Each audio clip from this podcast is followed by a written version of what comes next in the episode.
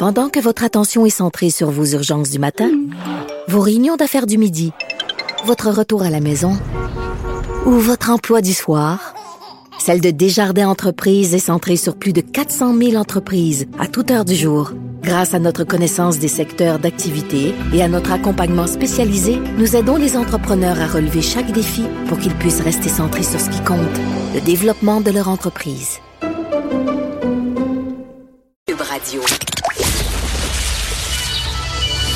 De 13 à 15. Les effrontés. Deux heures où on relâche nos bonnes manières. Après tout, on est en vacances. Cube Radio. Une chasse à l'homme en ce moment qui tient le pays littéralement en haleine. On cherche euh, deux jeunes hommes, en fait, euh, euh, Cam McLeod, 19 ans, et Briar Schmidt, mon Dieu, je sais pas comment prononcer son nom, Schmijeski, on va y aller de même, 18 ans. ce sont de jeunes hommes. Et là, on, on, les cherche, la police les cherche, l'armée les cherche. On en parle avec Jean-François Brochu, ex-policier de la SQ et chroniqueur policier. Bonjour, Monsieur Brochu. Bonjour, Peterson. Écoutez, euh, quand même, c'est assez, euh, c'est assez inusité qu'on assiste comme ça à un travail conjoint entre la GRC et l'armée. Oui, entre les corps de police et l'armée, oui, c'est exceptionnel, mais le cas est exceptionnel aussi. Et puis, je dois, je dois me, me, faire mon mea culpa. Euh, ils sont plus toughs que j'aurais pensé. C'est-à-dire? Euh, ben, c'est-à-dire que quand le début de cette chasse à l'homme, quand cette chasse à l'homme-là a commencé, moi, euh, je voyais ça assez, assez court de par l'environnement dans lequel ils se trouvaient. On s'entend, ils sont dans le bois, ils sont dans les marécages, les mouches, etc. Pas un environnement facile. Puis l'être humain, on a deux besoins essentiels. Hein, c'est l'eau et nourriture. Cependant, on a appris au cours des derniers jours que ce sont deux euh, adeptes du survivalisme. Oh là là. Alors ça, euh, ben, ça c'est sûr, ils sont jeunes encore, là, mais euh, ils peuvent avoir quand même donc à, certaines connaissances et s'être préparés à ça. Et on a également appris au cours des derniers jours qu'ils sont bien équipés pour le camping. Alors ils ont peut-être aussi euh, des, des, comprimés là, pour être en mesure de se faire de l'eau potable à partir de l'eau de lac. Ça, c'est possible, ce qui va leur permettre d'étirer leur temps.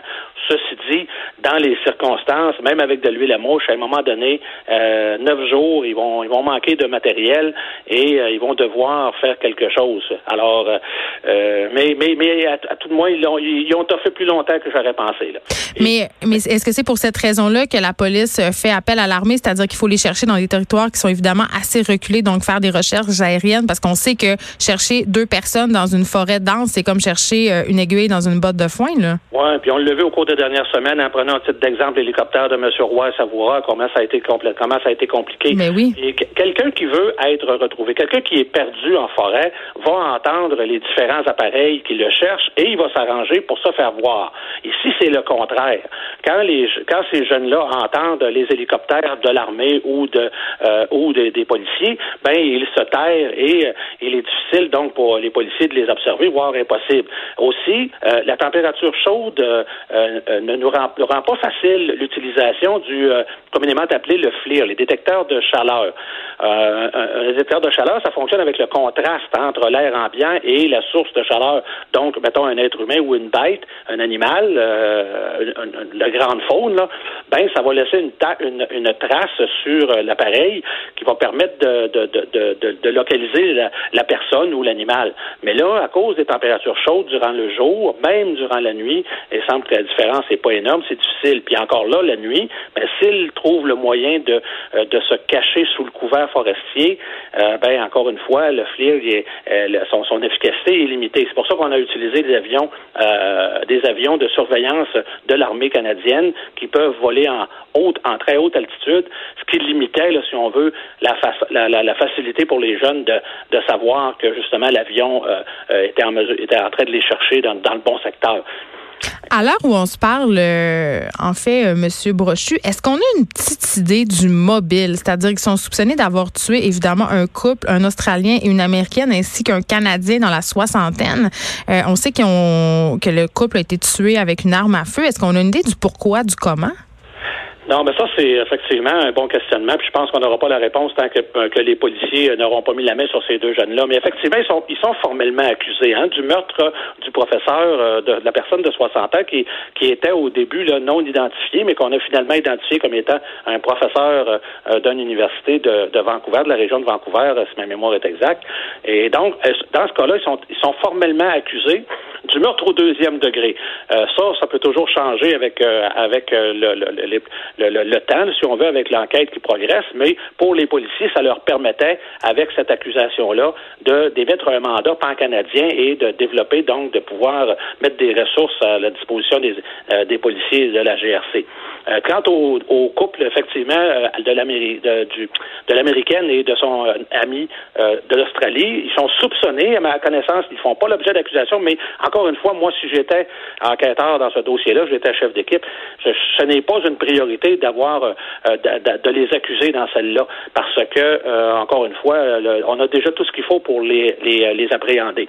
Mais il y a certainement, à mon sens, un lien qui est fait entre les deux événements et je serais pas surpris que ce soit à l'aide de l'arme à feu. Euh, vous savez. Euh, vous voulez dire que ce soit la même arme qui est servie pour les trois homicides? Ouais, voilà. C'est c'est pas c'est pas quand on dans un dans des circonstances comme celle-là, il serait étonnant que le, le modus operandi, c'est-à-dire la façon de travailler des deux jeunes, la façon de tuer, la façon d'assassiner, soit différente dans un cas comme et dans l'autre. Le seul élément qu'on peut avoir ici que je n'écarte pas, mais pas du tout, dans le cas de la jeune américaine, c'est qu'elle a été aussi victime d'agression sexuelle. Et ça, les policiers à ce stade-ci le savent. Euh, si c'est le cas, ben, ça sera une accusation de meurtre au premier degré sans, euh, dans son cas. Mais ça, je ne dis pas que c'est le cas, là, mais je serais pas surpris que ce soit, euh, ce soit arrivé. Ça, on, a des, dans des circonstances comme celle-là, là, c'est pas quelque chose qu'on peut écarter. Mais vous avez raison de dire que je pense que les armes à feu ou l'arme à feu a permis d'identifier ces deux jeunes-là, les, les relier à ces meurtres-là de la façon suivante, c'est que en rencontrant les familles, on sait que, que, que, les jeunes sont des survivalistes, on sait qu'un des jeunes a un tel type d'arme à feu, on recherche cette arme à feu-là dans sa chambre, dans ses appartements, on ne la trouve pas. Et le type d'arme à feu, le calibre de l'arme à feu est celui qui a, est le même que celui qui a permis de tuer euh, le, professeur euh, de, l'université. Alors donc, c'est comme ça, selon moi, qu'on a fait un lien. Euh, je ne carte pas la possibilité de témoin par-dessus ça, mais là, on est capable de faire un lien, ça c'est certain. Est-ce que vous pensez, selon vous, Jean-François Brochu, toujours que c'est une possibilité que ces deux suspects-là quittent le pays? Euh, écoutez, ils sont, très loin. Ils n'ont pas d'intérêt à le faire parce que, ben, d'abord, ils ne seront pas capables de le faire par avion. Euh, aller vers les États-Unis, écoutez, on parle d'une méchante ride. Euh, non, je ne penserais pas. Je pense qu'éventuellement, ça va finir que. Vous savez, il y il y a une autre affaire qu'il ne faut pas écarter, c'est qu'un de ces deux jeunes-là a manifesté, aurait manifesté l'intention auprès de, de, ses parents euh, de mourir dans une fusillade avec les policiers. Et ça, euh, si, si c'est s'ils euh, conservent cette idée-là, ben on, donc les policiers savent exactement que ça va être dangereux là, quand ils vont quand ils vont les localiser, parce que son intention, ben, ça ils n'ont rien à perdre. Ben, lui, mais l'autre, ça m'étonne qu'il reste. on a vu des cas comme ça, on en a vu à Trois-Rivières il y a quelques années, euh, où euh, un des deux change d'idée, hein, ça fait, puis ça amène celui qui était décidé ben, à être moins décidé un peu.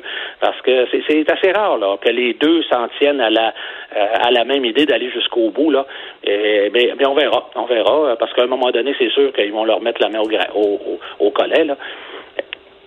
Et là, euh, c'est la journée euh, sur la sensibilisation pour l'enlèvement d'enfants et c'est aussi aujourd'hui qu'on célèbre, entre guillemets, un triste anniversaire, celui de l'enlèvement euh, de Cédrica Provencher. je peux pas m'empêcher de vous demander peut-être de faire un peu le point sur cette enquête-là parce qu'il y a eu beaucoup de rebondissements. On a un suspect dans la mire des policiers qui est Jonathan Betté, qu'on n'est pas capable de pogner parce qu'on n'a pas assez de preuves, parce qu'on n'aurait pas assez de preuves. Est-ce qu'il y a encore des enquêteurs qui travaillent sur ce dossier-là?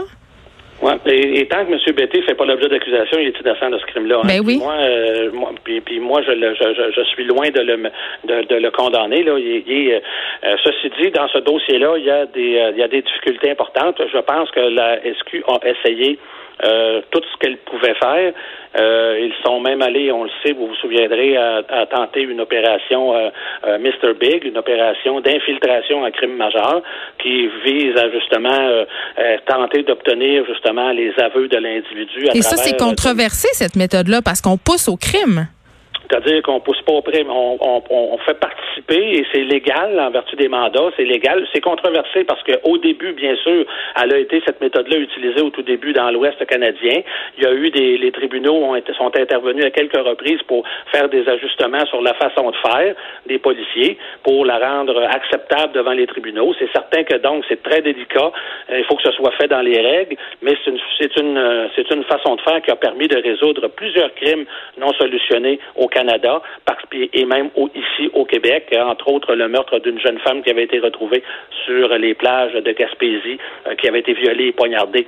Ben, c'est une opération de ce type-là qui a permis de porter des accusations et de faire condamner son assassin à 25 ans. La même chose pour un dossier, euh, vous vous souviendrez, à Québec, une femme qui est disparue, dont on a d'ailleurs jamais retrouvé le corps. Et donc, son assassin est derrière les barreaux et il a, été condamné par des jurys, puis il est allé en appel, puis il a perdu sa cause. Donc, cette, façon-là de faire fonctionne. Ils l'ont tenté avec Betty, sauf que semble-t-il qu'il a senti l'arnaque.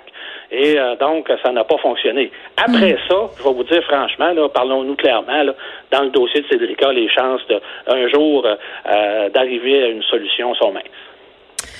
Eh bien, euh, ben oui. Puis évidemment, c'est une histoire qui a touché le Québec euh, en entier, qui continue à nous toucher. Merci de nous avoir parlé, Jean-François Brochon. On vous rappelle qu'on vous êtes ex-policier de la SQ et chroniqueur euh, affaires policières.